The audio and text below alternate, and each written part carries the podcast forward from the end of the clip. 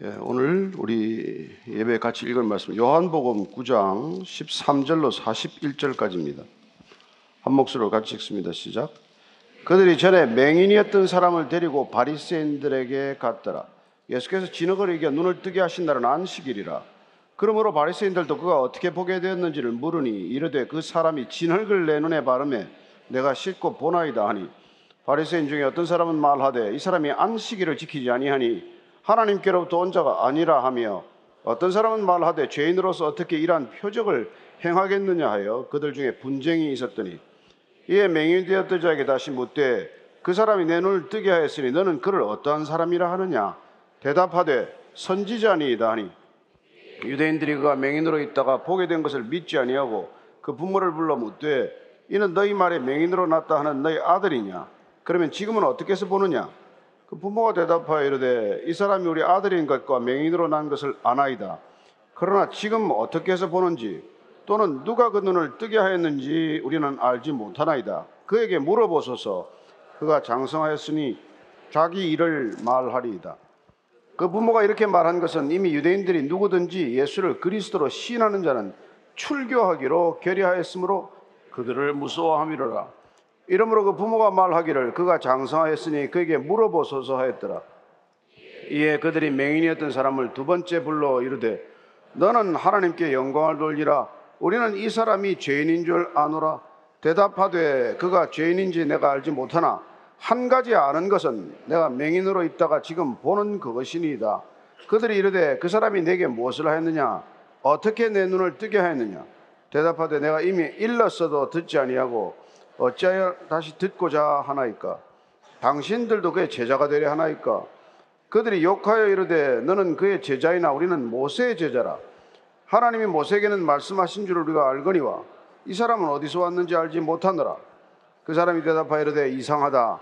이 사람이 내 눈을 뜨게 하였을 때 당신들은 그가 어디서 왔는지 알지 못하는도다. 하나님이 죄인의 말을 듣지 아니하시고 경건하여 그의 뜻대로 행하는 자의 말은 들으시는 줄을 우리가 아나이다. 창세 이후로 맹인으로 난 자의 눈을 뜨게 하였다 함을 듣지 못하였으니 이 사람이 하나님께로부터 오지 아니하였으면 아무 일도 할 수 없으리이다. 그들이 대답하여 이르되 내가 온전히 죄 가운데서 나서 우리를 가르치느냐 하고 이에 쫓아내어 보내니라. 예수께서 그들이 그 사람을 쫓아냈다는 말을 들으셨더니 그를 만나사 이르시되 내가 인자를 믿느냐 대답하여 이르되 주여 그가 누구시오니까 내가 믿고자 하나이다. 예수께서 이르시되 내가 그를 보았거니와 지금 너와 말하는 자가 그이니라. 이르되 주여 내가 믿나이다 하고 절하느니라. 예수께서 이르시되 내가 심판하러 이 세상에 왔으나 보지 못하는 자들은 보게 하고 보는 자들은 맹인이 되게 하려 함이라 하시니 바리새인 중에 예수와 함께 있던 자들이 이 말씀을 듣고 이르되 우리도 맹인인가? 예수께서 이르시되 너희가 맹인이 되었더라면 죄가 없으려니와 본다고 하니 너희 죄가 그대로 있느니라. 아멘. 하나님 아버지, 어, 우리는 다 눈을 뜨고 살지만은 오늘 예수님께서 한 맹인의 눈을 뜨게 하는 사건을 통해서 혹시 우리도 눈을 뜨고 있으나 보지 못하는 맹인은 아닌지 돌아보는 시간이 되게 하시고 우리가 정말 예수님을 제대로 믿는지 예수님이 누구신지를 제대로 아는지 오늘 말씀을 통해서 아, 확인하고 깨닫는 시간이 되게 하여 주옵소서. 예수님 이름으로 기도합니다. 아멘. 요한복음은 특별히 역설로 가득하지요. 따라서 어떻게 이런 일이 하는 그런 놀랄만한 사건들이 많이 기록이 되어 있어요. 특별히 뭐 예수님의 기적만이 아니라 어, 당연히 신앙의 정상에 있으리라고 얘기했던 니고데모 같은 사람이 예수님 말씀을 못 알아듣는다든지 또 무슨 저런 천박한 여인에게 믿음이 있겠나 하는 그런 사마리아 여인은 예수님과 대화를 통해서 내가 메시아를 만났다 하고 달려가는 그런 모습을 보지 않습니까? 또 하나님을 누구보다도 잘 안다. 또 우리는 진리에 대해서 눈을 뜨고 있다고 하는 그런 바리새인들은 오늘 예수님께서 너희들은 제대로 보지 못하는구나 이런 말을 듣게 되고 또 날 때부터 맹인이었던 사람은 예수님께서 육신의 눈을 뜨게 하셨을 뿐만 아니라 유령의 눈까지 뜨게 하셔서 예수님이 누구신지를 고백하게 하는 이런 믿음을 보게 하신다는 것입니다. 따라서 우리가 우리의 기준이나 잣대로 저 사람은 믿음이 어떤가, 저 사람은 믿음이 뭐 좋은가 나쁜가 이런 걸 쉽게 판단해서는 안 된다는 것을 알 수 있습니다. 따라서 오늘 이 맹인의 사건을 통해서 어, 우리의 믿음을 한번 돌아보는 시간이 되기를 바랍니다. 13절, 14절이에요. 시작. 그들이 전에 맹인이었던 사람을 데리고 바리새인들에게 갔더라. 예수께서 진흙을 이겨 눈을 뜨게 하신 날은 안식일이라. 맹인된 사람을 고쳤기 때문에 고쳐놓았기 때문에 아마 뭐 이 동네 사람들이야 그 발칵 뒤집혔겠죠. 여러분 날 때부터 맹인이었던 사람이 눈을 뜨는 그런 일이 어디 있겠어요. 그러니까 얼마나 이렇게 놀라운 사건이었겠습니까? 그런데도 불구하고 어떤 사람들에게는 맹인이 눈을 뜬 사건이 문제의 핵심이 아니라 예수님께서 이 맹인의 눈을 뜨게 한 날이 안식일의 규례를 범한 일이었다. 이게 더 큰 관심인 사람들이 있다는 거예요. 그래서 오늘 보니까 이 사람들이 왜 하필이면 예, 예수님께서 안식일 날 또 이런 일을 또 하는가? 그래서 이 문제를 어떻게 해석을 해야 되는가? 안식일이라는 규정까지 범해가면서 어겨가면서까지 이렇게 맹인의 눈을 뜨게 하는 건 과연 하나님이 함께 하는 건가? 아니면 이 사람은 혹시 하나님의 뜻과는 다른 무슨 마귀의 능력을 빌어서 하는 건가? 이런 혼란스러운 생각이 생긴 것이죠. 그래서 이 사람들이 고소를 하겠다고 마음을 먹었다면 아마 제사장에게 갔을 거예요.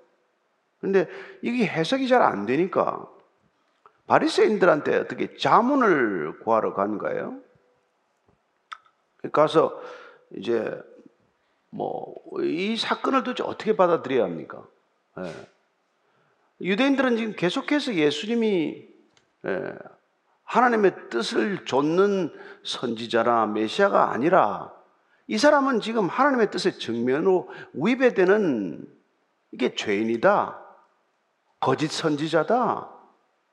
이걸 지금 입증하는데 주력하고 있기 때문에 계속해서 혼란스러움을 겪게 되고 부딪히는 것을 경험하는 것이죠. 그래서 지금 특별히 오늘 이 본문에서는 왜 예수님께서도 안식일에 이 일을 또 이렇게 하셨다 이걸 기록하고 있는 것이죠. 38년 된 병자를 이렇게 세워서 걷게 하신 날도 안식일이었어요. 또 평생 날 때부터 맹인이었던 자가 눈을 뜬 것도 안식일이었어요. 아니 왜 안식일 날 이런 일을 하시나? 안식일 규정은 그들에게는 뭐 생명을 걸고 지켜야 하는 율법인데 아니 38년 된 병자가 안식일 다음 날 일어나면 안 될 게 뭐가 있습니까? 평생 어, 맹인이었던 눈을 뜨지 못하는 사람이 2, 3일 있다가 눈을 뜨면 무슨 큰 차이가 있습니까? 또왜 그러셨냐는 것이죠. 그렇습니다. 참된 안식이란 어떤 것인지를 보여주시고 또 메시아란 그렇게 안식을 잃어버린 인간에게 진정한 안식을 선물하는 그런 소명을 가지고 이 땅에 왔다는 것을 무시하는 자들에게는 예수님이 무슨 일을 하건 그에 관심이 없는 것이죠. 그냥 오직 이분이 율법을 우리처럼 제대로 지키나 못 지키나 이것만이 관심이라는 것이죠. 그래서 5절, 6절, 16절, 7절입니다. 시작. 그러므로 바리새인들도 그가 어떻게 보게 되었는지를 물으니 이르되 그 사람이 진흙을 내 눈에 바르며 내가 씻고 보나이다 하니 바리새인 중에 어떤 사람은 말하되 이 사람이 안식일을 지키지 아니하니 하나님께로부터 온 자가 아니라 하며 어떤 사람은 말하되 죄인으로서 어떻게 이러한 표적을 행하겠느냐 하여 그들 중에 분쟁이 있었더니 이에 맹위되었던 자에게 다시 묻되 그 사람이 내 눈을 뜨게 하였으니 너는 그를 어떠한 사람이라 하느냐 대답하되 선지자입니다. 지금 자기들끼리도 논쟁이 이제 생긴 거죠. 이 사건을 목격한 사람들이 바리새인한테 와서 이걸 어떻게 해석해야 합니까? 이게 하나님의 일입니까? 아니면 뭐 하나님의 뜻과는 상관없는 일입니까? 이 자문과 해석을 구했는데 정작 이 사건을 보게 된 바리새인들조차도 이제 의견이 둘로 나뉘었단 말이에요. 안식일을 범하고 무슨 일을 하건 그건 하나님의 일이 될 수 없지. 그렇게 주장하는 또 한 목소리가 있는가 하면은 어떻게 날 때부터 맹인된 사람이 눈을 뜨는 게 하나님의 뜻과 어긋나는 사람이 그런 일을 행할 수 있느냐 하는 반론이 제기됨으로써 이렇게 바리새인들조차도 의견이 나뉘게 되었다. 이 얘기를 적고 있는 것이죠. 그러니까 바리새인들에게 정작 자문을 구하러 와서나 바리새인들조차도 의견이 통일을 보지 못하고 속 시원한 해답을 내놓지 못하니까 이 사람들은 도리어 이 맹인에게 다시 물어보는 촌극 그런 이상한 일이 벌어진 거예요. 그죠? 네. 사실 뭐 이 맹인이 눈을 뜬다. 이건 구약에 명시되었던 아, 앞으로 오실 메시아의 사인이었다는 것을 알 수 있습니다. 특별히 뭐 이사에서 35장 5절 6절 같은 경우는 맹인이 눈을 뜨게 된다. 못 듣는 자가 듣게 된다. 이게 오실 메시아의 표징처럼 기록해 둔 것이죠.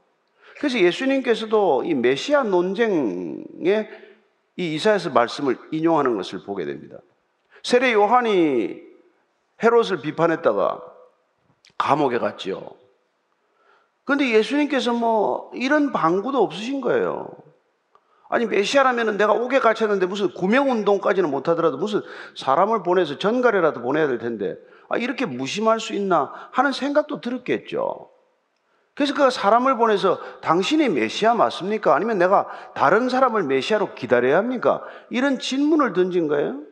그때 예수님 뭐라고 대답하십니까? 누가복음 7장 22절 말씀입니다. 같이 읽습니다. 시작. 예수께서 대답하여 이르시되 너희가 가서 보고 들은 것을 요한에게 알리되 맹인이 보며 못 걷는 사람이 걸으며 나병 환자가 깨끗함을 받으며 귀 먹은 사람이 들으며 죽은 자가 살아나며 가난한 자에게 복음이 전파된다 하라. 이게 메시아가 와서 하시는 일, 메시아가 오셨다는 것을 증거하는 사인들이다 이 말이죠. 맹인이 눈을 뜨고 기먹은 자가 듣게 되고 말이죠. 죽은 자가 살아나고 이런 일들이 일어날 것이다라고 세례 요한에게 전해 주심으로 메시아에 대한 의심을 가져서는 안 된다는 것을 말씀하고 있었지 않습니까? 따라서 이 당시에 아 맹인이 눈을 떴다 하는 이 사건만으로도 많은 사람들이 사실은 아 저분이 메시아야 아닌가 하는 생각을 하는 것은 당연한 것이죠. 문제는 그 예수님께로 향한 관심, 예수님을 쫓기 시작한 무리들 때문에 기존 유대인들과 바리새인들이 불안해하기 시작한 거란 말이에요. 왜 불안해했을까요? 왜 불안했을까요? 뭐 때문에 하나님을 믿는데도 불안합니까? 예수님께서 그 답을 가르쳐 주시지 않았습니까? 정말 너희들 신앙의 기초가 하나님이냐? 여러분, 신앙이란 우리가 안전하다고 생각하는 안전의 기초가 내가 가진 것이나 내가 맺고 있는 관계나 내 능력이나 이런 것들이 아니라 하나님께로 그 모든 안전의 기초를 옮기는 것을 신앙이라고 하는 것이죠. 따라서 우리가 신앙의 길을 간다는 것은 더 이상 나에게 소유된 것, 내가 가지고 있는 힘과 능력, 그걸 내 안전의 기초로 삼지 않는단 말이죠. 그게 내가 뭐 있으나 없으나 그게 나를 더 안전하게 하거나 불안하게 하는 이유가 없죠. 그러니까 하나님을 기초로 삼았다면 예수님께로 사람이 몰려가거나 예수님이 기적을 베풀어서 그게 메시아라고 사람들이 뭐 이런저런 말을 하고 다니거나 그게 하나도 나에게 시기심을 불러일으키거나 특별히 내가 불안해하거나 할 이유가 없는데 유대인들 특별히 예수님에게 적대적인 유대인들이나 바리새인들은 본인들의 안전의 기초가 흔들린다고 생각을 한 거란 말이에요. 왜 이 여기 와야 될 사람들이 자꾸 예수님한테 가지? 뭐 마찬가지겠죠. 저와 여러분들도. 아무리 교회 다녀도 마음이 편치 않은 사람, 아무리 성경을 읽어도 마음이 불안한 사람, 왜 그렇습니까? 아무리 하나님의 이름을 부르고 예수님의 이름으로 기도해도 여전히 내가 안전하다고 생각하는 삶의 기초는 나 자신에게 있기 때문에 그런 거란 말이에요. 그리 바리새인들이라는 남의 얘기가 아니라 오늘날도 신앙이 좋다는 사람, 오래 교회 다닌 사람, 갈수록 신앙의 연륜이 깊다고 생각하는 사람들이 살아가는 삶의 방식과 큰 차이가 없다는 것입니다. 점점 오래되면 신앙이 좋아져야 될 텐데 점점 신앙이 오래되었음에도 불구하고 여전히 내가 내 안전의 기초로 삼고 내가 내 삶에 가치 있다고 생각하는 것들은 전부 세상적 기준과 겹쳐 있기 때문에 여전히 불안한 것이죠. 여전히 뭐 기쁨이 없는 것이죠. 이 사람들하고 하나도 다를 바가 없는 거죠. 그래서 뭐 바리새인들에 관한 얘기나 이런 유대인들에 관한 얘기는 오늘 저와 여러분들에 관한 얘기예요. 남의 얘기가 아닙니다. 이 사람들은 예서 처음에는 정말 열성적인 신앙의 대명사였어요. 바리새인들 딱 하면 정말 신앙의 표상들이었어요. 그러나 왠지 점점 시간이 지나면서 그들의 열성적인 신앙은 오히려 괴물과도 같은 신앙의 대명사로 변질되고 말았단 말이에요.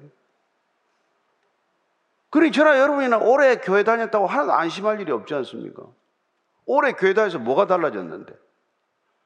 그때나 지금이나 여전히 나는 세상 끝들의 목숨 을 메고 있고 그저 세상 일이 잘 되어야 하나님이 함께 하시는 것 같고 여전히 내가 추구하는 것들이 이루어져야 하나님이 나를 지켜보시는 것 같고 그런 신앙이 좀 그래서 불안한 거예요.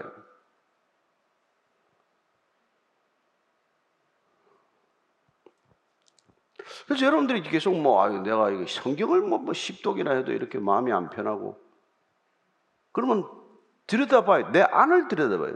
내가 뭘 지금 믿고 있나? 내가 믿는 믿음의 기초는 뭔가 정말? 그걸 위해서 이렇게 성경이 우리에게 주어진 거란 말이죠. 이 말씀에 비춰서 당신은 정말 어떤 신앙의 길을 가고 있는가? 끊임없이 우리에게 묻는 건 이거란 말이죠.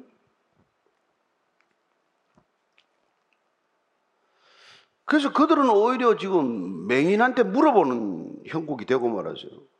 야, 넌 네가 눈을 떴다는데 그 눈 뜨게 한 사람이 내가 보기에 누구냐? 아니 뭐 이 사람은 딱 한마디로 선지자입니다. 선지자입니다. 네.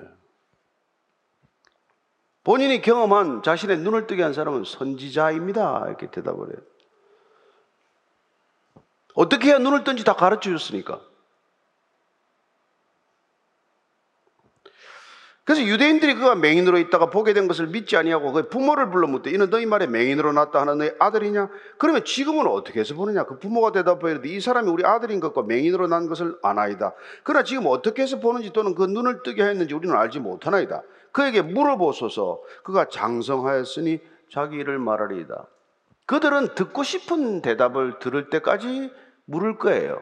선지자입니다. 이건 안 듣고 싶었던 대답이란 말이에요.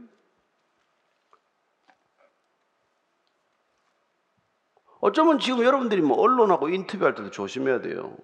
기사 다 써놓고 올걸요? 와서 자기가 원하는 답을 얻을 때까지 계속 물을걸요? 그 답이 안 나오면은 자기 멋대로 해석해서 기사를 쓸 거예요.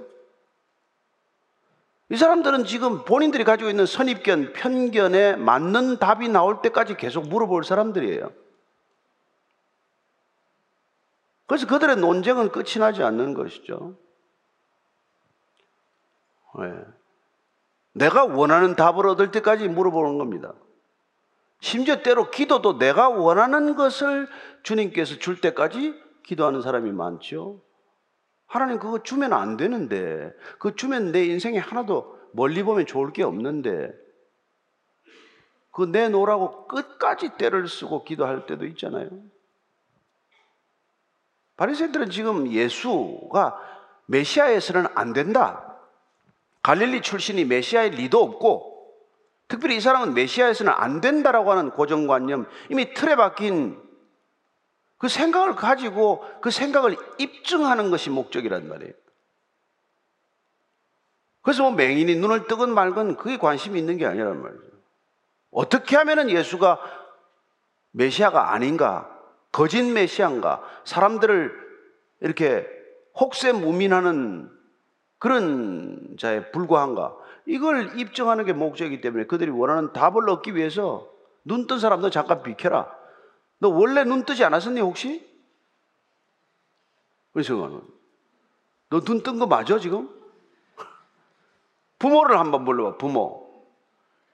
부모를 불러서 물어보니까 부모가 너무 기가 차죠.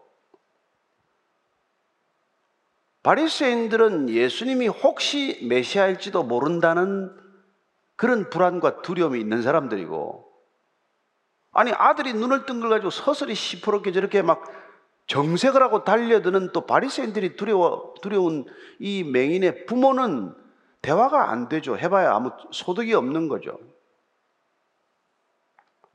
그러니까 네 아들 맞냐? 맞습니다. 어떻게 보게 됐냐? 글쎄 눈을 뜨긴 떴는데 본인한테 한 번 더 물어보시죠. 아이들이 장성했는데 여기서 장성했다고 하는 것은 나이 서른이 넘었다는 뜻이에요. 되게 이 표현은 서른이 넘으면 법적 책임을 지는 것이고 혼자 본인이 본인 일상에 대해서 모든 것을 책임지는 나이가 되었으니 자기가 책임 있게 말하겠죠.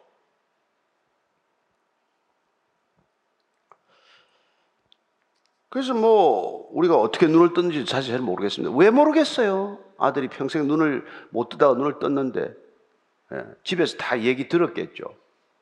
어떻게 떴는지 누가 뜨게 했는지 얼마나 기뻤겠어요. 그런데 정작 바리새인들 앞에서는 두려워서 사실대로 말 못하는 거죠. 그만큼 위세가 등등하고 협박적이었겠죠. 예.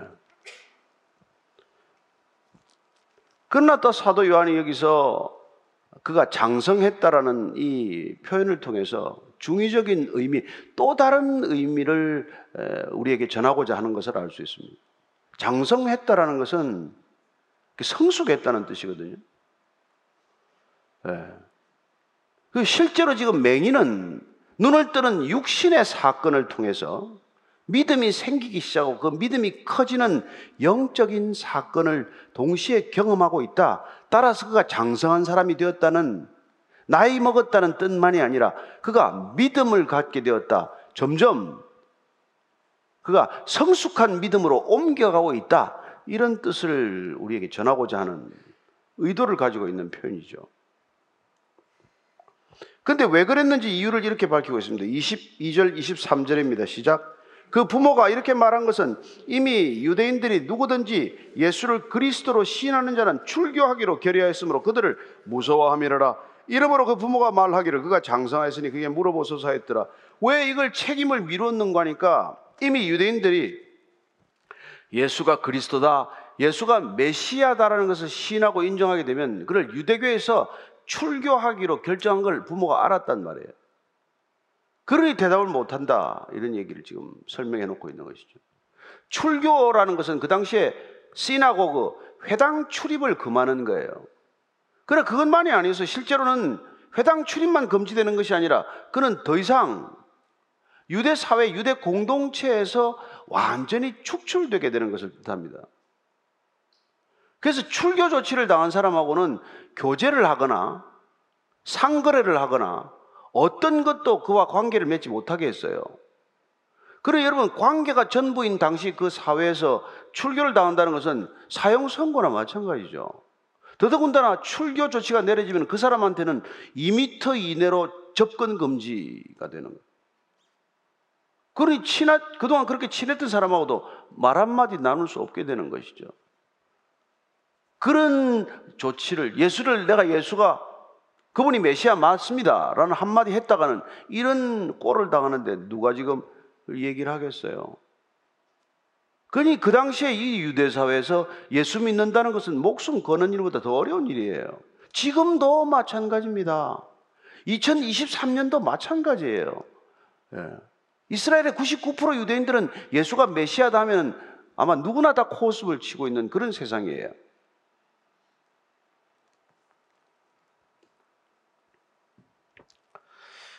그 저와 여러분들이 예수님이 이게 메시아라는 걸 믿고 사는 게 이게 얼마나 놀라운 일인지 여러분들 한번 놀라서 까무러 쳐봐야 돼. 내가 이걸 믿다니. 유대인도 안 믿는데. 어쩌다가 내가 이걸 믿게 됐는지. 한번 잘 생각해 보셔야 돼요. 그리고 내가 진짜 믿는 건지 더 깊이 생각해 보셔야 한다는 것입니다. 자, 24절, 25절의 시작. 이에 그들이 맹인했던 사람을 두 번째 불러 이르되 너는 하나님께 영광을 돌리라. 우리는 이 사람이 죄인인 줄 아노라. 대답하되 그가 죄인인지 내가 알지 못하나 한 가지 아는 것은 내가 맹인으로 있다가 지금 보는 그것이니다. 이 사람 불러서 지금 뭐라고 두 번째 불러가지고는 야 너 지금 하나님께 영광을 돌리라. 이거 우리 자주 가끔 쓰는 표현이에요. 뭐, 기자, 뭐, 뭐 기도할 때도 하나님께 영광을 돌리다. 아니 지금 누가 누구에게 하나님께 영광을 돌리라고 말하는 것입니까? 이 교회에서 오래 지내는 사람들은 자, 이게 흔히 하는 말이에요. 저 같은 사람이 일주일 내 교회 나오지 않습니까? 교회에 있는 시간이 많잖아요. 그러면 세상에 나가면 저 사람들이 죄만 지을 텐데 제발 좀 나가서 영광을 좀 하나님께 돌려야 되는데 이런 소리를 한단 말이에요. 당신이 가진 재물로 하나님께 영광을 돌리고 당신이 가진 시간과 당신이 가지고 있는 삶의 모든 지경을 다 하나님께 영광을 돌리는 그런 삶을 사십시오. 말하기가 얼마나 좋고 얼마나 쉽습니까? 틀린 말도 아니에요. 옳은 말이에요. 그러나 곰곰 생각해보면 터무니없는 생각, 어쩌면 편견이 자리 잡고 있다는 것을 알 수 있죠. 여기 이 자리에 오래 있으면 하나님께 영광이 됩니까? 한번 이 맹인을 한번 보십시다. 맹인은 날 때부터 맹인이에요. 자기 죄입니까? 아버지 죄입니까? 그는 평생 맹인으로 살면서 하나님한테 얼마나 많은 기도를 했겠어요?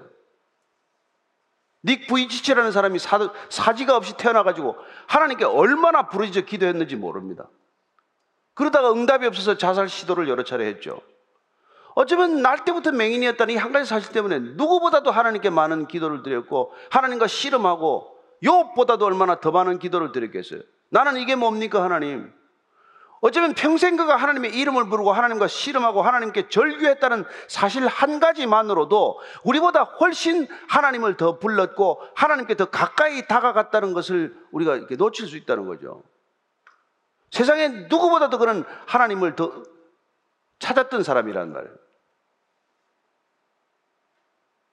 그리고 그가 살아갈 수 있는 방도는 구걸하는 것밖에 없잖아요.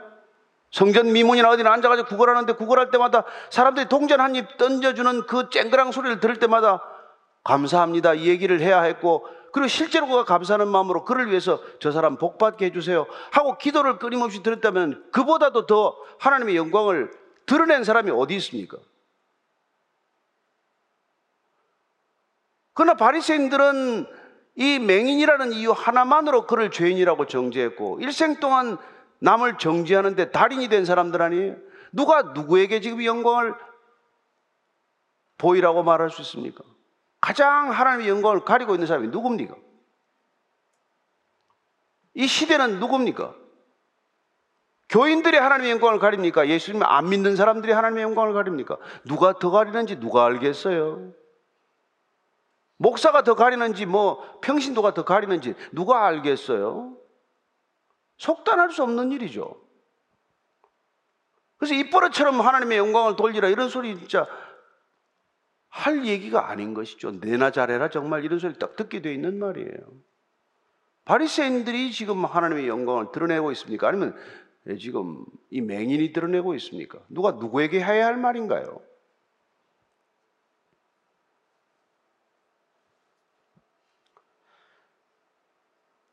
이, 이 사람 실컷 얘기했는데 지금 믿지 않고 또 똑같은 질문 또 하는 거예요. 자기들이 원하는 질문, 원하는 답 얻을 때까지. 이 사람들이 듣고 싶은 것은 예수님이 내 눈을 뜨게 한 게 아니다. 그 사람 죄인이다. 이런 거짓 진술 하나 받아내는 게 목적 아니에요? 그래서 속이 답답하니까 내가 말하지 않았느냐? 왜 또 듣고자 하냐? 응? 당신들도 그의 제자가 되려 하느냐? 이게 이제 뭐 맹인이 겁이 없어요. 보니까 간이 배 밖에 나왔어. 바리새인들한테. 근데 내가 한 가지 아는데, 그건 내가 맹인으로 있다가 지금 보는 것, 이 한 가지 사실을 안다는 거예요. 여러분, 얼마나 중요한 얘기입니까? 우리가 예수님 잘 설명할 수 없을지 몰라도 예수님 누군지 우리가 장황하게 얘기할 수 없을지 몰라도 우리가 한 가지 아는 것 이게 있어야 구원받은 사람이고 이게 있어야 예수님을 만난 사람이란 말이에요. 내가 예수님을 만났더니 내가 한 가지 확인할 수 있는 건 내가 그전엔 못 보다가 지금 보게 되었습니다. 나는 이전과 이후가 확연히 다른 사람입니다. 나는 예수 만나기 이전에는 못 보았고 예수 만난 이후에 보게 되었습니다. 이게 우리의 신앙 고백 아니에요? 이런 경험이 저와 여러분 모두에게 있는 줄로 믿습니다. 우리 신앙이란 여러분 예수님 만나기 이전과 이후가 이렇게 확연히 달라진 것을 경험하는 삶이에요. 그전에는 본다고 하나 못 봤지만 지금은 보게 되었습니다. 옛날에는 사람들 속에 있는 게 무엇인지 몰랐는데 지금은 사람들 속에 있는 게 무엇인지 다 알게 되었습니다. 옛날에는 죽으면 어떻게 되는지 몰랐는데 지금은 죽으면 내가 어디 있는지 알게 되었습니다.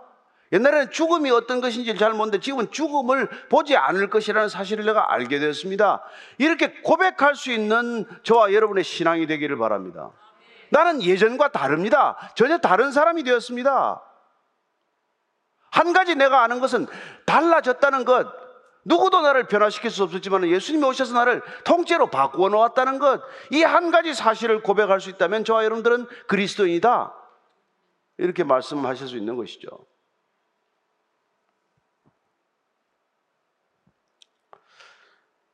그랬더니 이 사람들이 이제 더 이상 말이 안 통하는구만. 그래서 그들이 욕하여 이르되 너는 그의 제자이나 우리는 모세의 제자라. 하나님이 모세에게는 말씀하신 줄 우리가 알거니와 이 사람은 어디서 왔는지 알지 못하노라. 그 사람이 대답하여 이르되 이상하다. 이 사람이 내 눈을 뜨게 하였을 때 당신들 그가 어디서 왔는지 알지 못하는도다.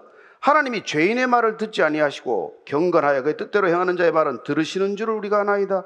창세 이후로 맹인으로 난 자의 눈을 뜨게 하였다 함을 듣지 못하였으니 이 사람이 하나님께로부터 오지 아니하였으면 아무 일도 할 수 없으리다. 이제 막 이 맹인에게 욕을 해대는 거예요.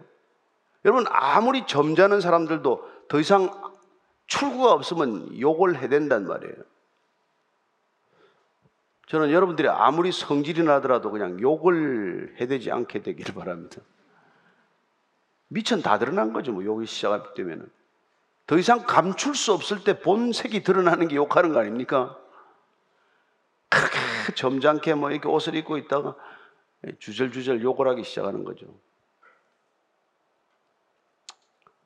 그랬더니 이 사람이 말이죠.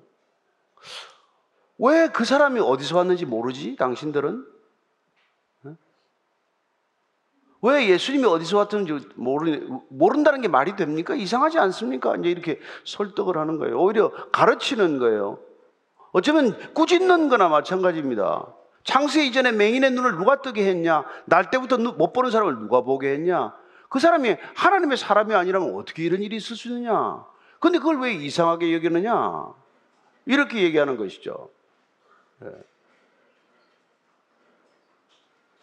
예, 그래서 조용히 좀 모시고 나가고, 네. 네. 그래서 이런 일들을 지금 눈앞에 펼쳐서 보여듯이 얘기를 해주는 거예요. 왜? 왜? 모르느냐, 당신들? 당신들 모르는 게 오히려 이상하네. 이런 일을 하는 거죠. 그래서 하나님께로부터 오지 않았다면 아무도, 아무 일도 하지 못했을 것이다. 그러니 이 사람이 하나님께로 온 게 분명하지 않냐? 그 얘기를 해주고 있는 것이죠. 그 바리새인들이 앉아 지금 설교 듣고 있는 겁니다. 맹인한테 눈 맹인이었던 사람한테 지금 이건 뭐라 그러나 되게 되로 주고 말로 받는다. 뭐 이런 말도 하고 그러지 않습니까? 예. 여러분 신앙은 이런 담대함을 저와 여러분에게 주는 줄로 믿습니다. 뭐가 두려워서 더 말 못하겠습니까? 출교가 뭐가 두렵겠습니까? 다 두려워하는 사람이죠. 가장 두려워하는 사람들이 오히려 바리새인이고, 오히려 유대인들이고, 오히려 맹인의 부모지만 정작 맹인은 지금 무슨 일이 안에 어떤 일이 일어났는지 그는 담대하게 지금 믿음을 증언하고 있는 것이죠. 그렇습니다. 사마리아 우물가 여인도 마찬가지였죠. 예수님과 몇 마디 대화하다가 그는 메시아를 만났다고 물동이를 버려두고 가서 동네 마을에 외치는 사람이 된 것이죠. 이 맹인 또한 예수님을 처음 만났지만 그의 눈을 뜨게 한 이 사건을 통해서 그는 영적인 눈까지 뜨게 되는 놀라운 경험, 따라서 육신의 눈을 뜨는 사건에 그치지 않고 이 사건이 믿음 사건 그리고 예수 사건이 된 사람이 된 것. 이걸 지금 사도 요한이 기록하고 있는 것이죠. 우리에게 일어나는 어떤 사건이든 우리가 그 이전에 나와 이후에 내가 달라지는 것을 경험했다면 그야말로 참된 믿음 사건이요. 그게 예수님 만난 예수 사건이 되는 것입니다. 어찌 같을 수가 있겠습니까? 어찌 저가 여러분들이 예수 안 믿던 때하고 믿던 때하고 같을 수가 있겠습니까? 그 얘기죠.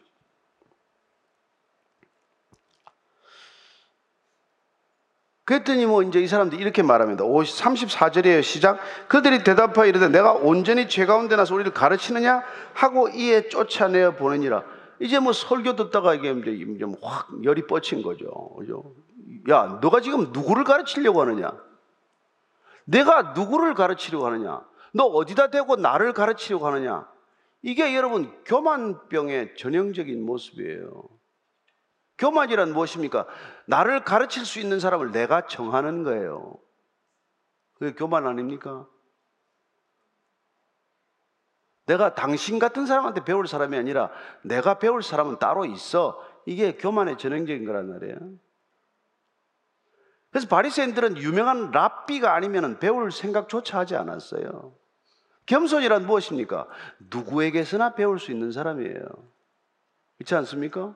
어린아이건 어른이건 남자건 여자건 한국인이건 외국인이건 우리가 마음을 열면 다 배울 만한 점이 있다는 것. 그걸 인정하는 게 우리가 겸손 아닙니까? 근데 어떻게 내가 저런 인간한테 이런 말을 들어야 하나? 그러면 내가 교만이 아주 성숙한 줄로 아시면 됩니다. 아볼로는 어떤 사람일까요? 에베소에서 바울과 이렇게 알게 된 이 아볼로는요, 이 사람은 알렉산드리아 출신이에요. 성경에 통달한 사람이에요. 누구에게 성경에 밀려본 적이 없는 사람이에요. 근데 브리스길라와 아골라 부부가 이게 아볼로 설교를 들어보니까 뭐 빠졌어요. 빠졌어. 부활과 성령 세례에 관한 부분이 약해. 그래서 브리스길라와 아골라 부부가 아볼로 다, 담임 목사죠. 나중에 고린도 교회 담임 목사죠. 불렀어요, 집에. 불러서 이 설명합니다. 여러분 누가 듣고 있겠어요? 제가 여러분 집에 신방 갔는데 나보고 지금 부활을 가르치고 무슨 뭐 십자가 사건을 가르치면 제가 왜 이러십니까? 왜 저를 오라고 하셨습니까? 이지 않겠어요. 아볼로는 듣습니다. 그리고 그는 탁월한 전도자가 됩니다. 복음 전도자로 변신하는 것이죠. 그는 평생 바울을 시기한 흔적이 없습니다. 물론 고린도 교인들이 문제를 일으켜서 바울파, 아볼로파를 만들었지만 그러나 아볼로가 평생 사역하면서 문제를 일으키지 않았어요. 유심히 봐야 할 사람입니다. 저와 여러분들이 평생 예수 믿으면서 누구 얘기든지 들어줄 수 있는 사람이 되기를 바랍니다. 예. 내가 너한테 이런 얘기 들으려고 내가 왔냐? 그러지 마시고 아이의 얘기도 들어주고 예, 어른들의 얘기도 들어주고 말이 되는 얘기도 좀 들어주고 말이 안 되더라도 좀 들어주고 다 말 못해서 속에 한이 맺힌 사람들 아닙니까? 들어주기만 해도 여러분 겸손하다는 말씀을 들을 거예요. 이거 제가 쟤한테 설교하는 거예요. 니나 잘 들어라. 그렇게. 남을 오면 자꾸 가르치려고 한단 말이에요. 그래서 오래된 성도들의 특징이 뭐예요? 새신자들 자꾸 가르치려고 하는 거예요. 예. 이거 자꾸 사람들 어렵게 만드는 거거든요. 여기 혹시 섬김이 분들 잘 들으십시오. 가르치려고 하지 마세요. 내가 안 가르치고 예수님께 직접 예, 맡겨드리는 것, 성령님께 직접 맡겨드리는 것, 우리가 그렇게 기도하는 것, 그게 섬기는 방법이에요. 섬김이 말이 많으면은 주여 기도 많이 해주십시오.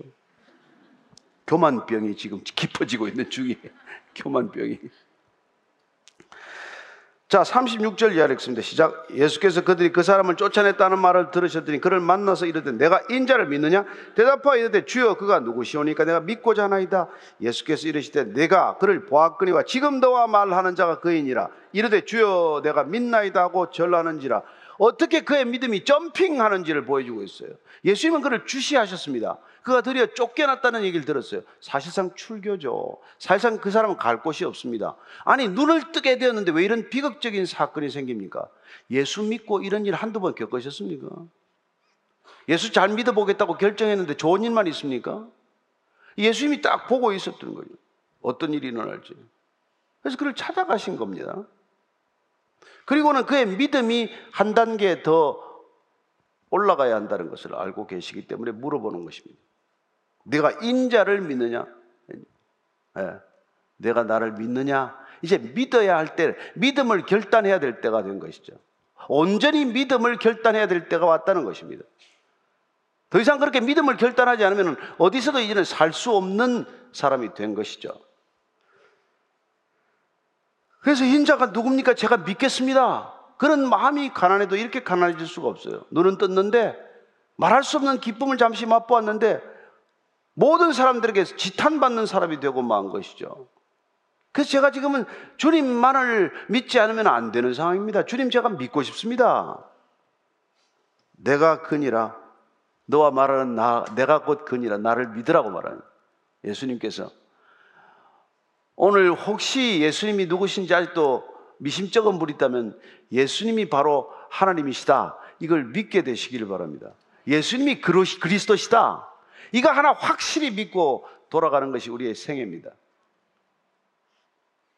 예수님 그분만이 우리를 구원하실 수 있는 분이다. 믿는 것이죠. 그래서 내가 믿습니다. 라고 고백합니다. 입으로 신하여 구원에 이르게 됩니다. 내가 주님을 믿습니다. 그리고 그는 절하는 것을 보게 됩니다. 그는 바로 경배를 표합니다. 그는 바로 예배자가 된 것입니다. 바른 믿음은 언제나 하나님께 경배를 표하고 하나님께 예배자로 서는 것이죠. 한순간에 그는 진정한 예배자로 거듭났다는 것을 알 수 있습니다. 예수님께서 이 사람을 이렇게 세우시고 이제 눈먼 맹인이 아니라 일어서서 홀로 신앙을 지켜나갈 수 있는 자로 세우시고 이제 뒤로 물러나십니다. 39절에서 41절까지입니다. 시작. 예수께서 이르시되 내가 심판하러 이 세상에 왔으니 보지 못하는 자들은 보게 하고 보는 자들은 맹인이 되게 하려 함이라 하시니 바리새인 중에 예수와 함께 있던 자들이 이 말씀을 듣고 있는데 우리도 맹인인가? 예수께서 이르시되 너희가 맹인이 되었더라면 죄가 없으려니와 본다고 하니 너희 죄가 그대로 있느니라. 오늘 예수께서는 앞에 했던 말씀과는 다른 말씀을 하세요. 그분께서는 내가 심판하러 오지 않았다고 말씀하지 않았습니까? 요한복음 3장 16절, 17절, 18절입니다. 시작.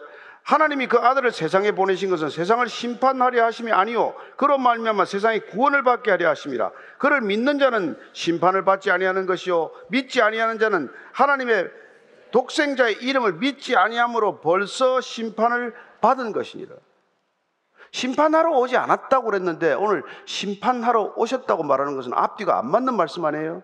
상반되고 틀린 표현 아닙니까? 그렇습니다. 예수님을 믿지 않는 것 자체가 심판이라고 말씀하신 것이죠.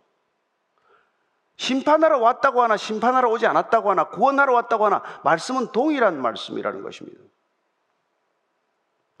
그래서 정죄가 무엇입니까? 빛이 세상에 왔을 때 사람들이 자기 행위가 악하기 때문에 빛보다 어둠을 택하는 것, 예수님이 왔지만 예수님을 택하지 않는 것, 이게 곧 심판을 자취, 스스로 심판을 받고자 하는 것이란 말이에요.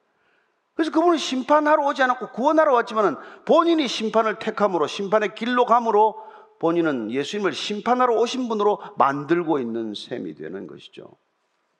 여러분은 심판주로서 예수님을 만나십니까? 아니면 구원주로서 예수님을 만나고 계십니까? 날마다 우리의 삶이 증언할 것입니다. 날마다 우리의 신앙은 심판대인지 구원의 앞인지 스스로가 결정할 것입니다. 예. 오늘 마지막은 뭐라고 말합니까? 예수님께서는 예, 물러나시죠. 그리고는 중요한 말씀을 하십니다. 보지 못하는 자들은 보게 하고 보는 자들은 맹인이 되게 하려 합니다. 그게 심판이라는 거예요. 빛보다 어둠을 사랑하는 것, 빛이 왔을 때 어둠을 택하는 것, 예수님을 믿는다고 하면서도 여전히 어둠 속으로 달려가는 것, 예수님을 팔아버리고 어둠 속으로 뛰쳐나간 가롯 유다처럼 예수님을 눈앞에 두고도 세상을 택하는 것, 이런 게 스스로 심판을 자체하는 것이죠. 그들은 본다고 하나 보지 못하는 길을 가는 자들이요. 맹인이었지만 예수님을 보게 되는 자들은 진실로 구원에 이르는 자가 된 것이죠. 그래서 오늘 예수님은 무서운 말씀을 하십니다. 너희가 차라리 맹인이 되었다면 볼 기회가 있을 터인데 너희들이 본다고 하기 때문에 중요한 것은 무엇입니까? 죄가 그대로 있다는 것입니다. 구원받은 줄 철석같이 믿었는데 구원 못 받고 있는 사람들이 있을 수 있다는 것이죠. 예수님 믿는다고 평생을 시간을 허비했는데 예수님 믿는 것과 상관없는 사람이 있을 수 있다는 것이죠. 어떻습니까? 저와 여러분의 신앙은 어떤 신앙입니까? 오늘 그 질문을 스스로에게 물었는 그런 주일이 되기를 바라고 주일 저녁까지 그 질문에 대한 답을 스스로에게 들려주는 시간이 되기를 바랍니다. 오늘 기도할 때 하나님, 내가 본다고 착각하지 않게 하소서. 예수님 잘 믿는다고 착각하지 않게 하소서. 제가 주님 못 봅니다. 제 눈을 뜨게 해주십시오. 주님 제가 듣는다고 하나 들리지 않습니다. 제 귀를 열어주십시오. 제가 걷는다고 하나 주저앉아 있는 사람에 불과합니다. 일어나 걷게 하여 주옵소서. 그런 솔직한 기도를 드리는 기도의 자리가 되기를 바랍니다. 다 같이 잠깐 기도하고 오늘 같이 예배를 바치도록 하겠습니다. 하나님 아버지, 우리는 다 본다는 것에 대해서 의심하지 않습니다. 우리는 다 예수님 믿는다는 데 대해서 의심하지 않습니다.